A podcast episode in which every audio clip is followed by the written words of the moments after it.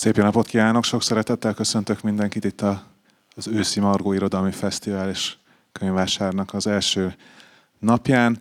Én Gaborják Ádám vagyok a szervező csapatnak az egyik képviselője. Ez itt a kisterem, zömmel a világirodalmi programjainknak a helyszíne, úgyhogy várom vissza Önöket majd a következő négy nap minden programján.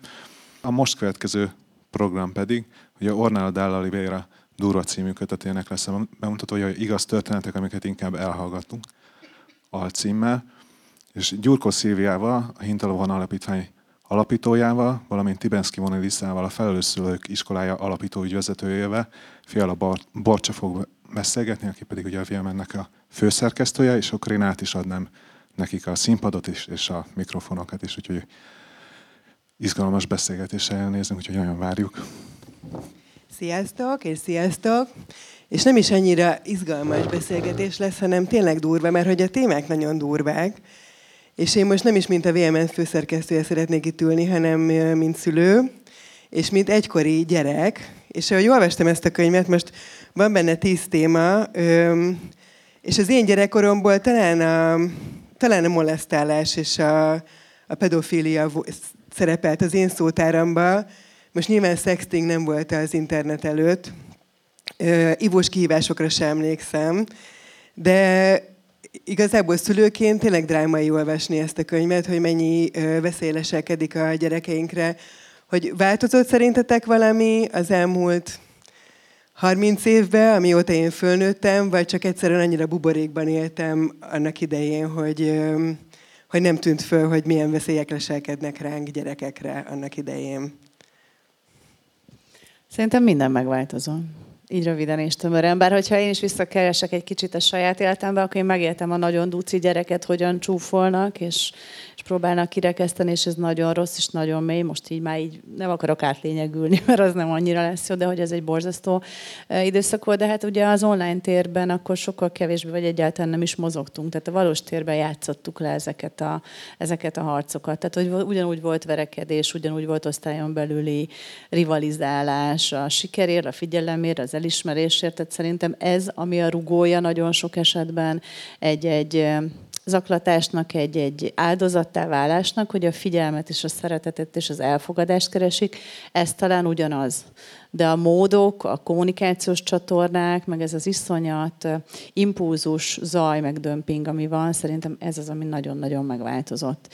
És nyilván ezzel jött egy csomó olyan aberráció, ami, amit teret kapott, vagy lehetőséget kapott, amire nagyon oda kell figyelni nyilván szülőként, tanárként, tehát mindenkinek, aki a gyerekekkel meg a kamaszokkal foglalkozik, és talán ami legfontosabb ebben, vagy nekem ez az üzenetet hordoz ez a könyv, hogy ne tabuként tekintsünk erre, hanem vegyük elő, és kezdjünk el erről beszélgetni időben.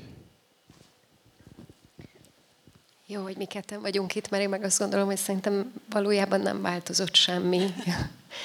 um, a, a mélyén minden ugyanaz. Um, lett, lett egy ilyen optika a dolgok előtt, ami felnagyítja őket, de hogy ahogy az ivás, ivós, meg minden egyéb kihívások előtt, mindegy, hogy milyen platformon folynak, valójában a, hol van a te helyed a közösségen belül, meg a kamaszkori mindenféle veszélykeresés, meg határkijelölések vannak, ugyanúgy a többi dolog mögött is nagyon mély, meg nagyon ősi, um, ha úgy tetszik, ilyen paleolit, ugyan, ugyanazok a paleolit köri ősemberek vagyunk, meg ősgyerekek, mint amilyen a gyomrunk, csak éppen az a környezet, ami körülvesz minket, az változik, és ebben van a dolgoknak egy másfajta fénytörése.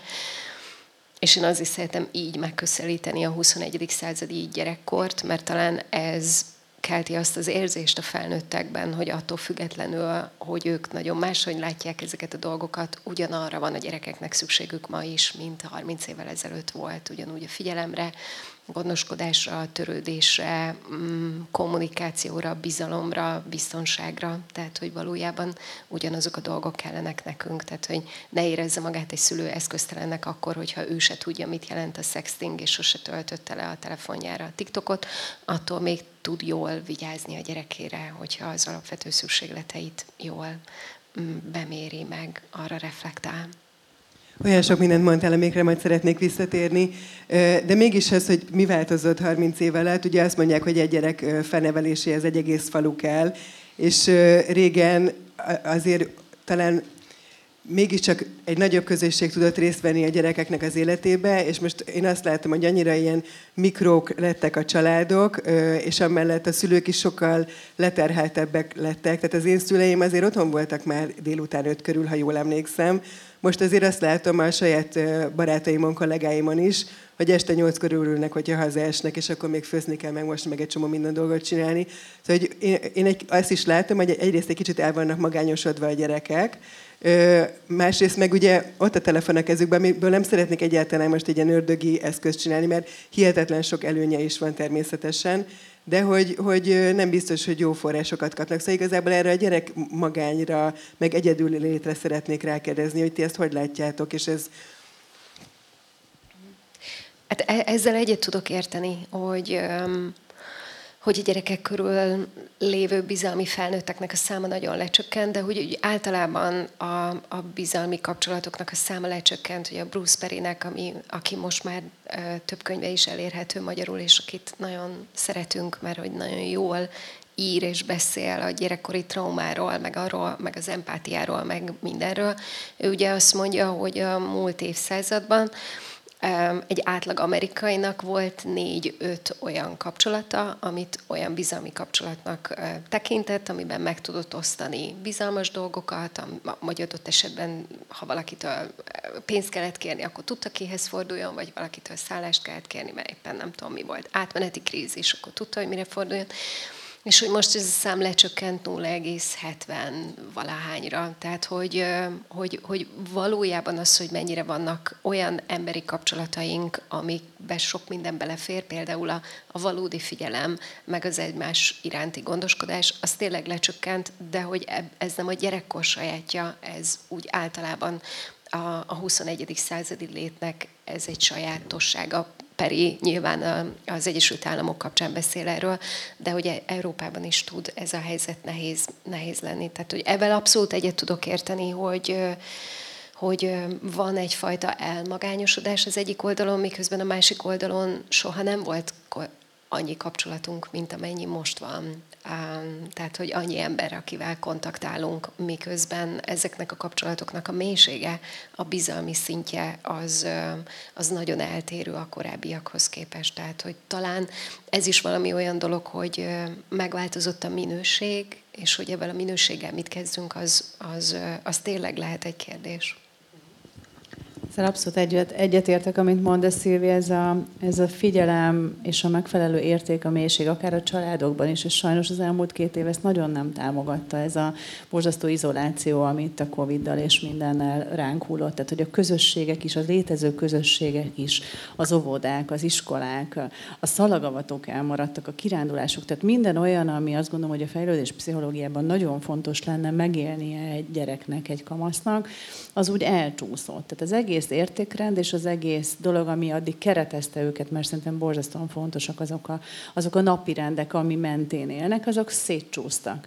És valahogy egy kicsit szétesett ez a kaleidoszkóp. Én ezt érzem a társadalmon, és ezt, ezt látjuk mi a felelős szülők iskolájás szakértőivel, ahogy megyünk, beszélgetünk pedagógusokkal, családsegítőkkel, kamaszokkal is, hogy azok a fogózók, azok a bizonyos panelek, ami mentén tudtak menni, az szétesett. Nyilván keresnek pótcselekvést, vagy, vagy pót ingereket, és hát nyilván az internetvilágában, és én sem szeretném eldémonizálni, mert nagyon sok élménypedagógiát, játékot csinálunk ezeken a felületeken, és borzasztó nagyon klassz dolog, hogy így lehet világot járni is, de azért lássuk, hogy egy csomó esetben olyan szüretlen információk, tartalmak, és akkor nem, és az információ csak egy nagyon enyhe kifejezés arra, hogy mi minden leselkedhet rájuk.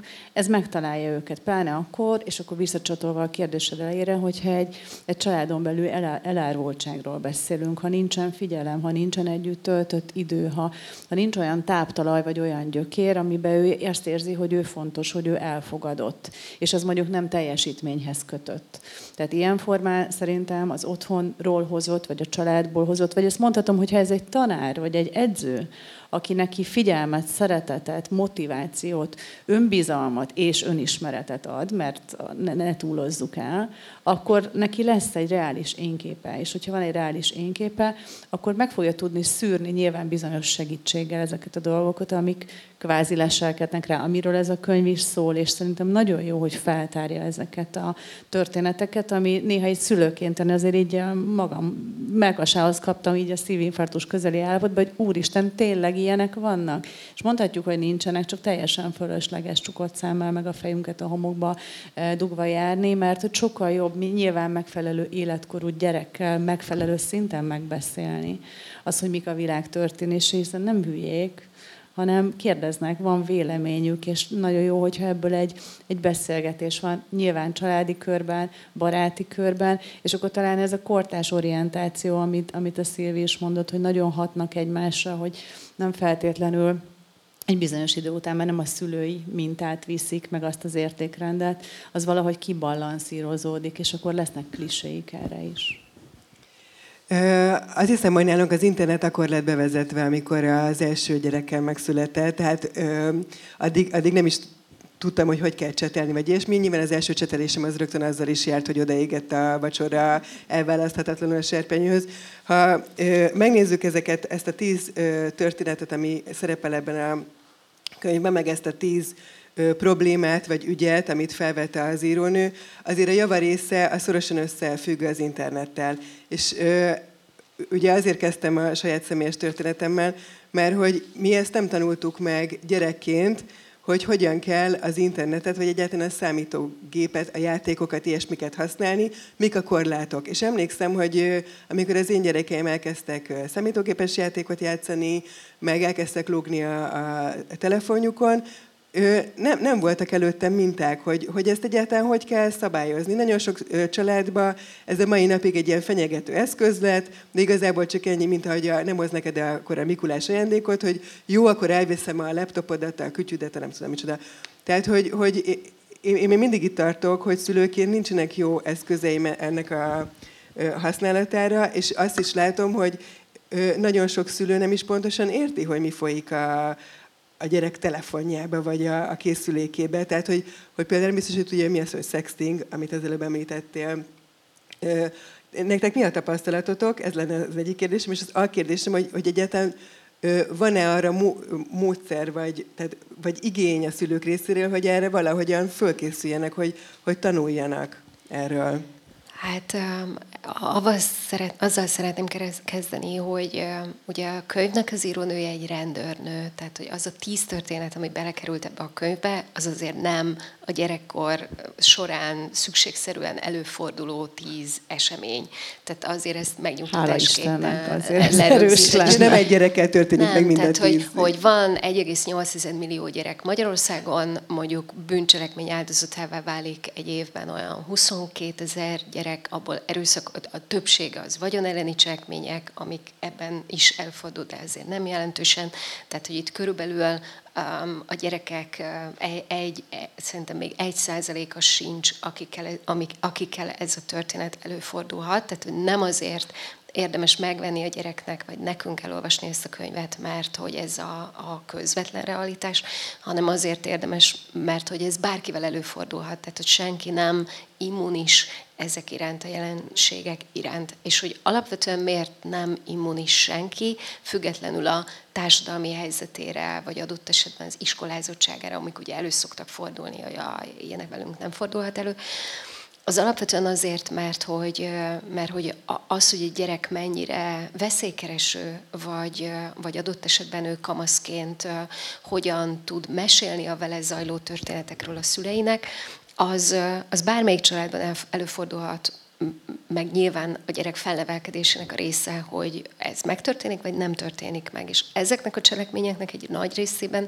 a gyerek azért kerül veszélybe, mert magára marad, mert nincsenek körülötte olyan felnőttek, akik követni tudják. Tehát az a legritkább esetben fordul elő, és ezt mint kriminológus is tudom mondani, hogy egyik pillanatról a másikra valami baj történik egy gyerekkel. Ez általában folyamat, ahogy belecsúszik valamibe, ahogy valaki, ugye ez a grooming jellegű magatartások, azok nem csak az online térben, hanem a valóságban is előfordulnak, hogy látom rajtad, hogy, hogy te úgy, úgy nagyon nyitott vagy arra, hogy mi beszélgessünk, ki tudok építeni veled egy bizalmi kapcsolatot, mert mondjuk nincs más, akivel beszélgetni tudsz, nagyon ki vagy éhezve a pozitív meg, megerősítésre, a visszacsatolásra. Ezeken keresztül, szálakat építek hozzád, amin keresztül közel tudlak húzni magamhoz, onnantól kezdve tudlak manipulálni, és vagy saját szexuális és vagy egyéb igényeimre kihasználni téged. Tehát az elkövetők nagy része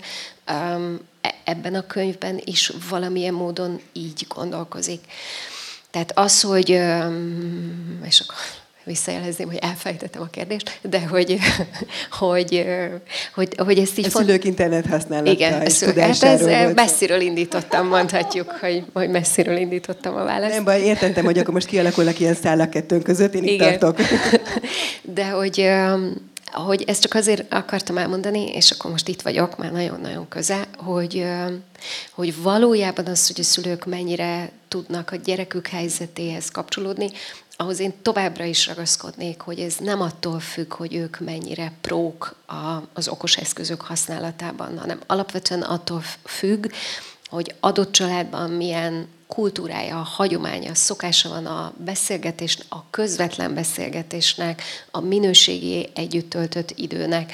Arról nem beszélve, hogy, hogy, hogy mondjuk hogyan laknak, tehát mondjuk egy kamasz gyerek mennyire tudja magára csukni az ajtót, vagy sem, hogy milyen egyéb tevékenységei vannak, és hogy annak során vannak-e olyan felnőttek, akikben ő meg tud bízni, mert az egyetlen nem biztos, hogy egy kamasz a saját szülőjével szeretné megosztani a mindenféle dolgait, de tök jó, hogyha van más olyan, akivel meg tudja osztani. Tehát, hogy, hogy mire kell egy szülőnek felkészültnek lenni, szerintem ez az alapvető kérdés, mert tudunk oktatni digitális szülőséget, és ez nagyon fontos is, hogy ebben adjunk valami fajta rutinokat, meg válaszokat, de hogy a nap végén a dolog az arra fut ki, hogy hogy, hogy vagy, hogy, hogy mi történt veled, hogy ezt el tudod mondani, hogy én képes vagyok-e a, a kamaszkori hülyeségeiden túl meglátni az érzéseidet, és ahhoz kapaszkodni, hogy most mitől vagy szomorú, most, most mi történt veled, hogy, hogy mi az, ami miatt dű van benned, vagy ami miatt elszomorodtál, vagy elkeseredtél, és hogy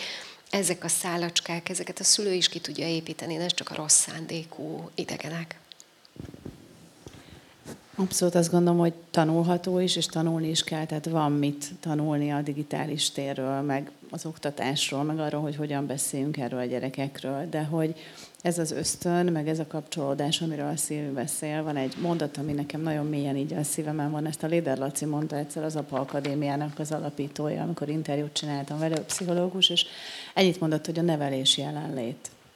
És ez, ez nekem ilyen nagyon mély üzenetet hordozott, mert hogyha elérhető vagyok, akár a kiskamasz, akár a nagykamasz gyerekemnek, akkor is, hogyha ő éppen nem találja a helyét a világban, mert az összes hormon tombol benne, vagy nem fogadják el, vagy sikertelen a sportban, a tanulásban, bármiben, de van egy, egy olyan közeg, ami egy olyan érzelmi reziliencia, olyan rugalmas hozzáállás és alkalmazkodó képesség, amit nyilván azért genetikailag vagy ösztönösen a családból visz magával, tehát ezt másolja. Ha látja, hogy van probléma megoldó képesség vagy képlet, hogy nem úgy állunk egymáshoz, hogy tulajdonképpen tök mindegy, mert csak legyen meleg kaja, akkor, akkor szerintem van egy, egy biztos háttér, és ez a folyamat, amiről is a Szilvi beszél, hogy, hogy azt látod, hogy nagyon fárad, hogy nem eszik, hogy elindulnak olyan folyamatok, ami ez a, ez a lehasítás folyamata, hogy ő úgy, úgy nem érzi nagyon jól magát a bőrében. Ezt észre kell vennie egy szülőnek, de jó esetben egy tanárnak is, egy edzőnek is, mert, ezek, mert jönnek a jelek. Lehet, hogy ezek nonverbálisak, mert nem tudja megfogalmazni. Mert szerintem azt is nagyon kell tanulnunk, hogy az érzelmeinket ki tudjuk mondani, mert adott esetben egy félelem, egy fájdalom lehet, hogy van valami trauma a családban, ami, amivel nem foglalkoztak, egy haláleset, egy betegség, szóval nem tudjuk, hogy mi a lobbantó erő, de attól még az, hogy ő nincs jól, és keres kapaszkodókat, ami adott esetben hamis. Hamis az az ember, aki kapcsolódik hozzá, hamis az a közösség, amiben azt gondolja, hogy ő akkor lesz elfogadott, hogyha a vonat mellett a kihívásokat fotózgatja magát, és ahhoz kap 400 ezer lájkot, mert ott keresi az önbecsülését. És hogyha ennek megvan ez az online-offline libikókája, hogy van kihez kapcsolódni, és ez nem biztos, hogy a szülő, akkor, akkor ezt helyre lehet tenni. De hogy ez tényleg egy folyamat, amit folyamatosan figyelni kell, és valahogy mellette lenni. És úgy elérhetővé lenni, pláne a kamaszoknál, hogy nem amikor én akarok speechet tartani, tehát olyan nincs, amikor ő jön egy olyan aprósággal, amit ő, ő, ő érdekli, és meg akarja osztani. Tehát, hogy úgy jelen lenni az ő életébe, hogy elérhetőek legyünk. Ezzel maximálisan egyetértek, viszont azért mégiscsak aláhúznám még egyszer ezt, a, hogy a szülőknek mennyire fontos, hogy tanulják a, a digitális térben való szülőséget, és akkor nem fognak úgy járni, mint én, hogy a gyerekemet kellett megkérni, hogy a parent controlt rakja már rá a telefonjára, mert én nem tudom. A, szeretném elmondani, hogy most én beszélgetek a hölgyekkel, de általában a nézőközönségnek sokkal jobb kérdései szoktak lenni a végére. Szóval, hogyha bárkibe fölmerül bármi, akkor ezt tartogassa nyugodtan a, a beszélgetés végére, és akkor át fogom adni a, a mikrofont, és akkor itt a szuper alkalom, hogy két ilyen kiváló szakembertől kérdezzenek. A könyvben, amit ugye megemlítettünk már az előbb többször, hogy egy rendőrnő írta, ezekben a rövid történetekben mi mindig egy-egy esetet, vagy egy-egy ügyet, problémát dolgoz föl, kicsit ilyen szuperhősként azért a végén ö, ott terem, ö, tényleg a, egy, egy szempillantás alatt ö, a Ornéla, ugye? Igen, a, a nevem. Ö, ez mennyire működik? Tudom, hogy nem így működik a valóságban, de mégis mekkora a, a, a szakadék. Tehát, hogyha ahogy így felírtam, a, a tíz probléma közül talán a pedofilia az egyetlen olyan, ami valóban ö, jogilag, tehát nem, nem, nem legális, de hogy a többinél azért ott kicsit rezeg a léc, tehát hogyha azt gondolom, hogy az ember fölírja mondjuk a rendőrséget azzal, hogy engem itt bulingolnak, vagy ö, ö, a közösségi hálóban vannak problémáim, akkor gyanítom, hogy elhajtják röviden. Szerintem a szíve sokkal jobban tudja a jogi részt, bár én azt gondolom, hogy internetrendőrség is van. Tehát, hogy volt azért már olyan bullying eset, amikor egy osztályközösségnél az volt a megoldás, hogy egyrészt nyilván eljött a rendőr, és elmondta, hogy ez hogy működik, másrészt meg úgy lehetett leállítani ezt a folyamatot, hogy ez mennyire hathatós, vagy mennyire nem, ez egy másik kérdés. Nyilván, minek után zaklatásról is beszélünk, meg bullying, tehát hogy sok-sok mindenről, ami sérelmez az áldozat, én azt gondolom, hogy az mind, mind rossz. Tehát, hogyha ő neki... Persze, kétség nem, nem fér hozzá, ami történnek, hogy... azok, azok rossz dolgok, csak hogy mennyire gyakori az, hogy itt valóban be tud avatkozni magyarországi körülmények között egy rendőr és így segít. A rendőrös kérdést átpasszolom a szívének, mert ilyen esetekkel nem dolgozunk. Én azt arra hívnám fel a figyelmet, hogyha vannak szemtanúk vagy szemlélők, és most nem egy bűnesetről beszélek, hanem amikor elkezdődik egy kirekesztés, egy zaklatás, vagy éppen egy, egy csábítási folyamat, azért sok-sok szereplő van. Nem minden történetben itt sem, de egyébként igen. Tehát, hogyha mi szemlélőként vagyunk ebben jelen, vagy szemtanúként, akkor borzasztó nagy a felelősségünk abban, hogy, hogyha ez a barátunk, az ismerősünk, az osztálytársunk, a tanított gyerekünk, bárki, hogy ebbe helyt, helyt álljunk és állást foglaljunk. Lehet, hogy nem nekünk kell beavatkozni egy adott szituációba, de az, hogy nem úgy végignézni egy folyamatot, hogy így csak egy kísérő szemmel távolról, teljesen semlegesen, neutrálisan. Szerintem ebben nagyon fontos szerepe van a, a társadalomnak, és ezt megtanítani a gyerekeknek is, hogy egy, egy iskolai zaklatásnál nem nézzük végig valamit végig tudunk nézni, valamit az online felületen nézünk végig, de ott ki lehet állni egymásért. És ennek a kultúrája azt gondolom, hogy még azért építésre szorul. Hát um, elválasztanám ezt a kérdést, mert egyrészt Például az online bűncselekményekkel foglalkozó rendőrségi apparátust az elmúlt években megtöbbszörözték, tehát az Országos Rendőrfőkapitányságon mondjuk egy öt évvel ezelőttihez képest sokkal-sokkal több olyan szakember van, aki az online térben elkövetett bántalmazásokkal foglalkozik. Um, Egyébként az meg egy lutri, hogy az ember milyen az igazságszolgáltatáson belül milyen minőségű szakemberekkel találkozik. Ezt azért ki kell mondani Magyarországon, hogy vannak nagyon jó szakemberek, és vannak olyanok, akiket sose lenne szabad um, erre a területre engedni.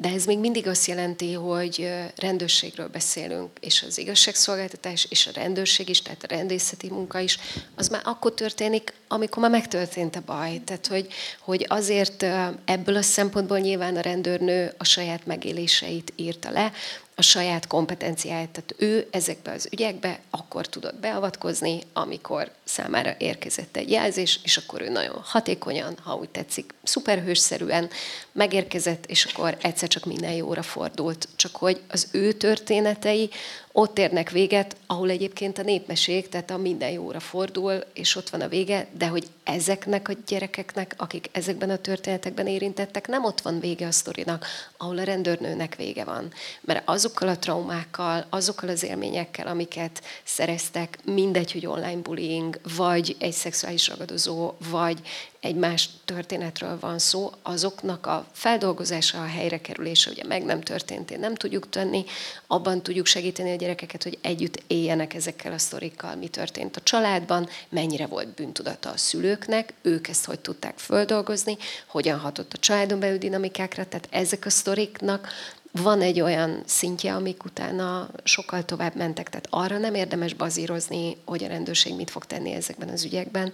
Szerintem ebben a körben azt érdemes végig gondolni, hogy a laikusok mit tudnak tenni a megelőzés érdekében, és hogy tudják támogatni azokat, akik jelen vannak, vagy akik érintettek ezekben az ügyekben, például, hogy ne maradjanak bele hossz, benne hosszan az áldozat szerepbe, hanem ez tudjon váltani egy túlélő szerepre, ugye, ami egy teljesen más um, fajta viszonyulás, majd pedig tudjon váltani egy olyanra, amiben az van, hogy hát igen, velem ez is megtörtént, de én több vagyok annál, mint valaki, aki túlélt egy csúnya online bullying helyzetet, és hogy ebbe meg viszont munkát um, kell, kell tenni.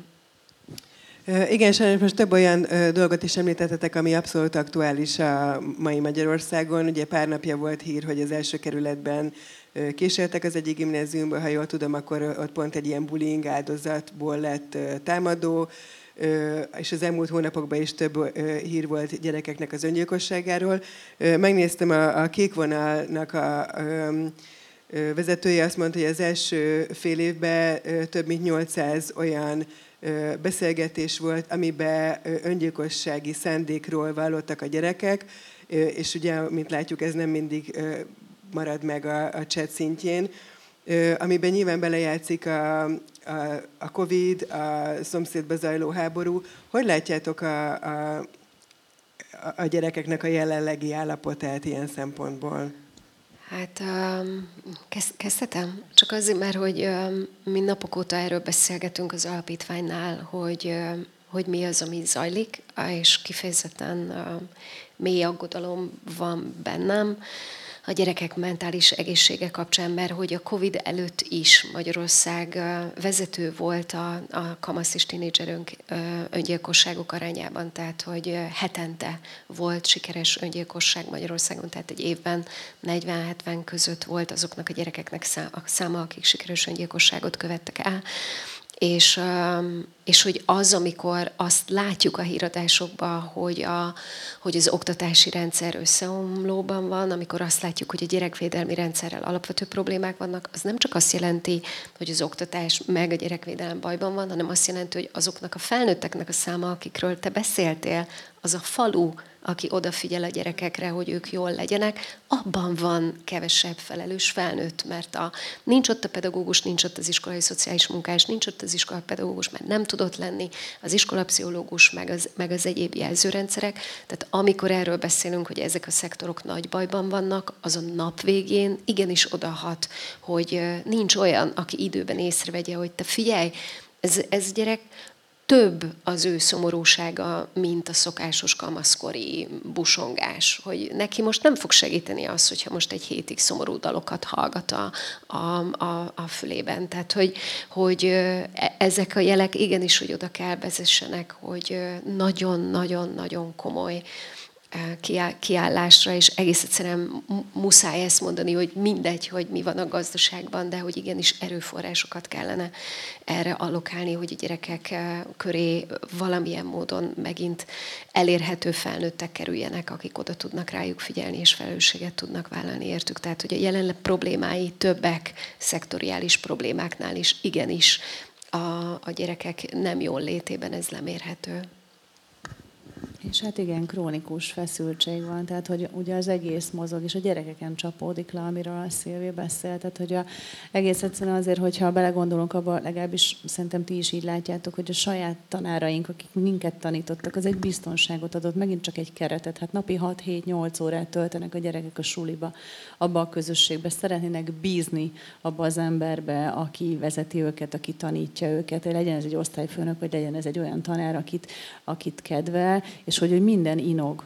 Tehát, hogy az egész teljesen instabilá vált számukra, nem csak a közösség, nem csak az elmúlt két év, ami ezt megingatta, hanem az is, hogy akkor most vajon az én tanárom sztrájkolni fog, utána egyszer-kétszer figyelmeztetik, és utána nem lesz tanárom, tehát már könyörögnek a gyerekek a tanároknak, hogy, hogy ne tegyék, holott ez az egész az egész, teljesen nonsensként önpölyög tovább. Tehát a bizonytalanságot ezt nagyon-nagyon érezzük, és a bizonytalanság egy nagyon sikamlós talaj ahhoz, hogy megcsúsztanak adott esetben egy-egy ilyen egymás zargatásával, egymás zaklatásával, önbántalmazással, és hát nyilván, igen, amit te is mondtál, hogy a gazdasági helyzet, az egyéb helyzet a szülőkre is rányomja a bélyegét, de hogyha valahogy mi mentálisan nem tudunk megerősödni szülőként vagy tanárként, akkor hogyan adunk biztonságot a gyerekeknek? És erről szerintem nagyon-nagyon fontos beszélni velük. Tehát az, hogy csak csapkodunk, meg hisztizünk, meg, meg mennek a hírek, és, és szüretlenül megy a tartalom, ez nem oké. Okay. Az, hogy minden életkornak, nyilván nem egy óvodás, kicsi, három-négy évesnek mondja az ember, hogy milyen mélyen és hosszú órákon keresztül, de hogy olyan jól meg lehet ezt velük beszélni, és ez talán segít, hogyha van olyan kör, vagy van olyan közösség, ahol ezt ki tudják beszélni magukból. Hosszú távon nem megoldás. Tehát szociális háló is kell, pszichológiai segítség. Hosszú évek óta mondjuk a felelős szülők iskolájával, hogy iszonyatosan fontos lenne a mentálhigiénés szakember, iszonyat fontos lenne az iskolapszichológus, a tanároknak is olyan szupervízió, hát mit visznek, hát a személyiségükkel tanítanak nap mint nap. Ez egy borzasztó komoly feladat, és hogyha azt mondjuk, hogy a jövő generációját most tanítjuk értékekre, értékrendre, életre, valóságra, az milyen erőforrásból? És hogyha azt látják, hogy el, ők elfáradnak, mindenki olyan fárad már most, mint hogyha egy évet lehúztunk volna. Tehát ezt, ezt érezzük, és nyilván ez nagyon sok bizonyítás, ha valaki fáradt, akkor enervált, agresszívebb, és így elkezd cirkulálódni az egész ilyen gömböc formájába, és akkor támadunk. Akkor már soha nem hallgatom meg azt, hogy fölteszem a kérdést, hogy hogy vagy, már futok tovább, és nem várom meg a választ. Vagy már lehet, hogy föl sem teszem. És akkor ennek az egésznek elveszik ez az emberség, ez a jó íze, amire szerintem mindannyian szívesen emlékszünk arra, hogy mi volt az iskolában, hogy bandázás volt, hogy kapcsolódás volt, hogy, hogy volt életünk jó sokkal kevesebb inputtal, de hogy az a falunyi ember az egy nap alatt vonul át a telefonon, hanem gyorsabban egy, egy kamasz életében. És hát nyilván a mi felelősség, hogy, hogy igen, hogy, hogy azért nézzünk rá, hogy mi kikkel és mikkel, mivel találkozik a gyerekünk, tehát szülőként azért ebben felelősségünk van. És hogyha olyan hírek, meg álhírek jönnek, akkor, akkor azt is nekünk az megdöbbentő volt, hogy a, amikor kitört a, a, a háború, hajnalra ébredtünk arra, hogy a, a srácoknak az instáján már ott voltak a véres videók mert el, egymás között küldözgették ezeket, hiszen korosztályos volt, tehát hogy nekik az nem számít, nem a, nem a híradóba találkoztak vele először. Sokkal hamarabb sokkolta őket ez például, mint minket. Úgyhogy utána megfutottunk, hogy ezzel hogyan tudjunk, tudunk együtt dolgozni. Úgyhogy muszáj egymás mozgásait figyelni, és azt is, hogyha ők kilengenek. És ez sem baj, mert mi is kerestük a határainkat, csak nagyon sok olyan csatorna van, ami, ami erre nem alkalmas, és nem real. És mennyi olyan csatorna van, aminek vannak jó oldalai, meg sok rossz oldala, és amire az ember egyszer nem tudott pár évvel ezelőtt se fölkészülni. És az egyik ilyen a TikTok, amiben a, nyilván a, a, ö, ukrán ö, tiktoker fiatalok nagyon ö, fontos anyagokat csináltak, de hogy mellette meg számomra iszonyú dermesztő azt látni. Egyrészt vannak ezek a kihívások, hét, vagy nem, nem is hétről hétre, percről percre új, amiben az ember úgy érzi, fiatalként gondolom, hogy ilyen fomója lesz, ha nem vesz benne részt. Ez az egyik, amit ugye a könyv is említ, de a másik, és itt próbálok összekacsintani a Szilvivel, aki a VMR-re is több cikket írt erről, és, és állandóan próbáljuk ezt napi renden tartani, hogy olyan gátlástanul, vagy nem is tudom, hogy a gátlástalan a jó szó, posztolják a szülők a gyerekeiket, akár ilyen kihívásként, hogy, vagy, hogy mit bénázik el, vagy ilyesmi, és hogy azt érzem, hogy, hogy másodpercenként olyan durván sérülnek a, a gyerekjogok, és hiszem, hogy nem rossz indulatból történik, de hogy iszonyú dermesztő. Hát ez, igen, nekem ez egy trigger pontom, hogy, hogy attól még, hogy digitális világban élünk, attól még tök fontos, hogy a gyerekek ott se sérüljenek. Tehát, hogy az, amit nem csinálnék meg, neki, meg vele élőben, ezt ne csináljam meg vele online se, ha egy mód van rá. Hogy ez mennyire jelent veszélyt, az, az biztosan, tehát hogy ez a, a, a sharenting, tehát amikor a, a saját szülőségemet megosztások fényében minősítem, vagy értékel, ez, ez egy nehéz történet, mert miközben mm, beszéltél, arra is gondoltam, hogy, hogy azért jó lenne mély empát, empátiával fordulni a szülők felé, vagy hogy itt is kifejezése juthasson az az empátia, hogy iszonyatosan nehéz most szülőnek lenni, hogy egyébként is az, az a világ, ami körbevesz minket, az annyi-annyi kihívást tartalmaz, amit személyekben megélni sem könnyű, pláne úgy, hogy egy gyerekért is felelős vagy, és hogy, hogy az, amit mondasz, hogy, hogy sokat kell dolgozni, mert pénzt kell keresni, egyre kevesebbet ér a pénz, nyolcra érek csak haza. Nagyon szeretnék elég jó szülő lenni, és elérhetőnek lenni a gyerekemnek, de ha nem tudok neki, nem tudom, befizetni az osztálykirándulást, meg hogy elmehessen sportolni, akkor még szarabb szülőnek ez. Tehát ez a szarsz, már nem tudom, hogy hogy lehet ezt a kifejezést itt használni, vagy lehet-e,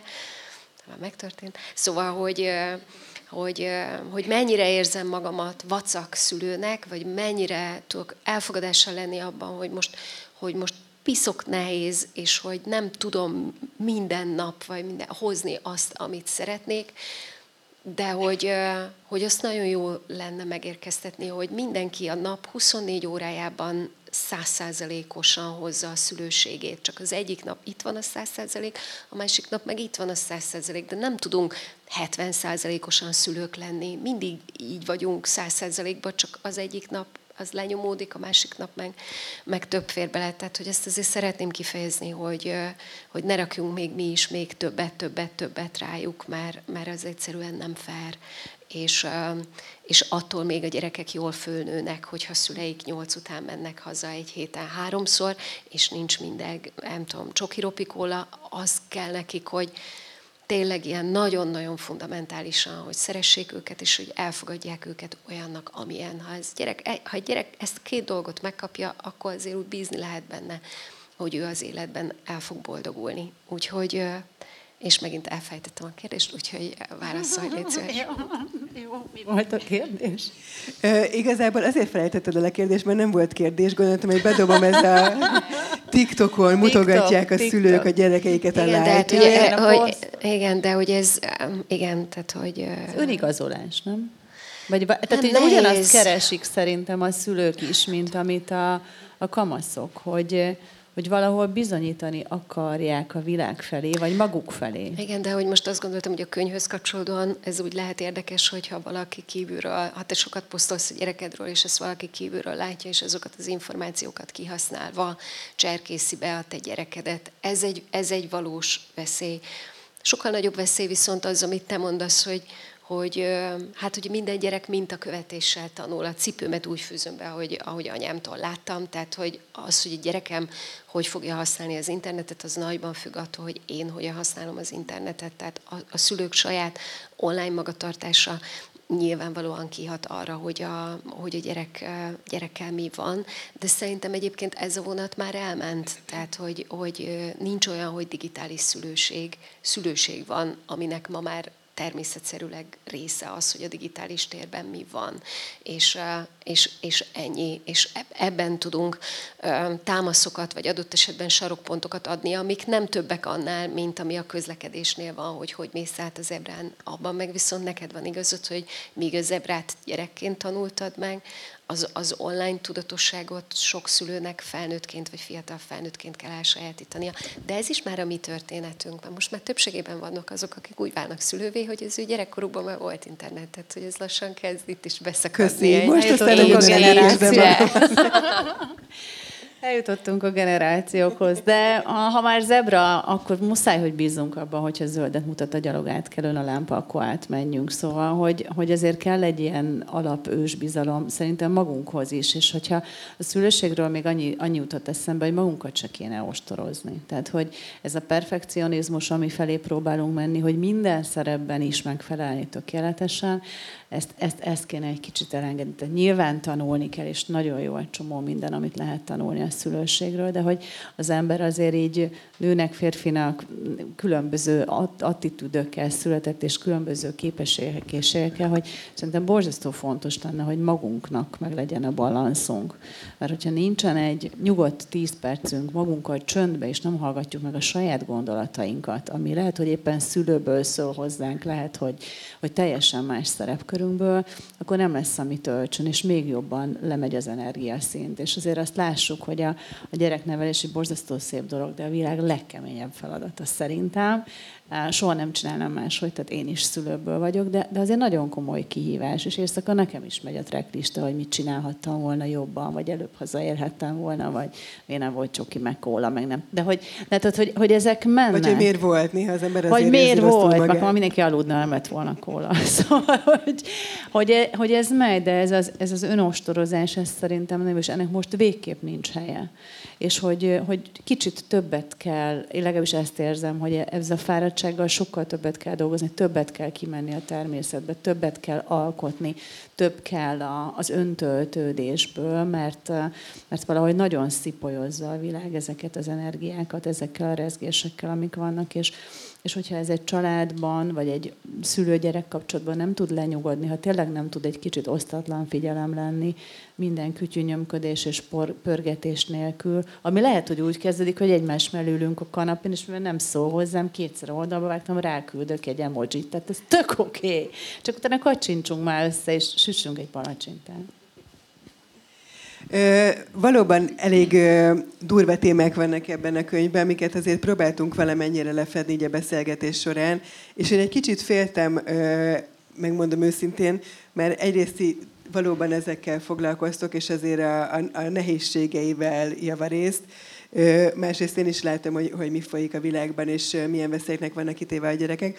És ezért örültem annyira, hogy, hogy azért ilyen nagyon pozitív dolgokat hallottam tőletek. Amit a Szilvi mondott, hogy, hogy a, a baj az nem hirtelen támad, hanem ha az ember azért rendszeresen odafigyel a gyerekére, akkor ezeket ki lehet küszöbölni, és te is, Liza, nagyon biztatókat mondtál. Úgyhogy megmaradva ezen a hurrá optimista vonalon, hogyha lehet egy ilyen című könyvbemutatót hurrá optimista módon zárni, mi az az egy dolog, amivel útjára tudunk mindenkit úgy engedni innen, hogy nem lesz az abszem a fenekébe, és fog merni azért szülőnök lenni, de mégis egy hasznos tanácsal tudjuk őket elengedni.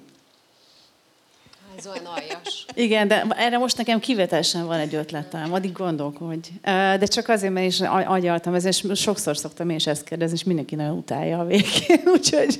Majd a végén elmondom az én tanácsomat. Kösz, jó? jó. Akkor te már készültél. Nekem talán az lenne a tanácsom, hogy, hogy nincsen olyan, hogy olyan probléma, amit nem tudunk megbeszélni. Tehát, hogy lehet bármi, ez a, ne kezdjük el a legapróbbal, ez a egyes és megbukott és kirúgták, és nem tudom. Elvette, ellopta, elütött, bármi. Csak hogy legyen hely és tér, hogy megbeszéljük. És hogyha van egy közös összefogás, akkor meg fogjuk tudni oldani, akkor, akkor van egy bizalom is, amivel, amivel tudunk tovább dolgozni. És én azt gondolom, hogy a szülőnek nagyon sokszor el kell menni a falig, és azon túl is a gyereke érdekében bármi is van. Köszönöm. Hú, hát uh, próbáltam végigpörgetni, hogy mit lehet mondani. Mm, egy, egy ilyen friss élményt mondanék tréningből, ilyen szülői tréningből, hogy a gyerekek nagyon értékelik a próbálkozást. Tehát, hogy nem baj, hogy, tehát, hogy nem feltétlenül kell, hogy sikeres legyél, de ha próbálkozol, azt ők észreveszik, és leveszik belőle, hogy fontosak neked, és hogy szerintem egy, egy gyerek azt nagyon szereti azt érezni, hogy ő fontos. Szóval, hogy, hogy tulajdonképpen tehát bármi is, csak próbálkozzunk és keressük azokat, és aztán majd az, összeér egyszer. Ez nagyon szép, köszönöm szépen. Mondjam azért az enyémet. Ami egyébként nem is az enyém lesz, de nálunk a családban ez, ez forog összeálljon ez a mondás. Nekem egy szuper jó nagymamám van, és egy szuper jó anyukám, és tényleg egy nagyon támogató családban nőttem fel, és nagyon jó szülői mintáim voltak. És a, a nagymamámnak volt egy esernyőjavító nénie, aki egyszer, és az ő mondását fogom most továbbadni, aki azt mondta, hogy anyaként csak megbukni lehet. És hogyha az ember ebbe beletörődik, hogy nem lesz belőle tökéletes anya, onnantól bele lehet ereszteni magadat úgy a hétköznapokba, hogy nem lesz tökéletes, amit csinálsz, de hogyha minden tőle teletőt megteszel, akkor már mindenki jól járt. Nagyon szépen köszönöm a beszélgetést, és akkor átadnám köszönöm. a lehetőséget a kérdezésre, hogyha valakinek van kérdése.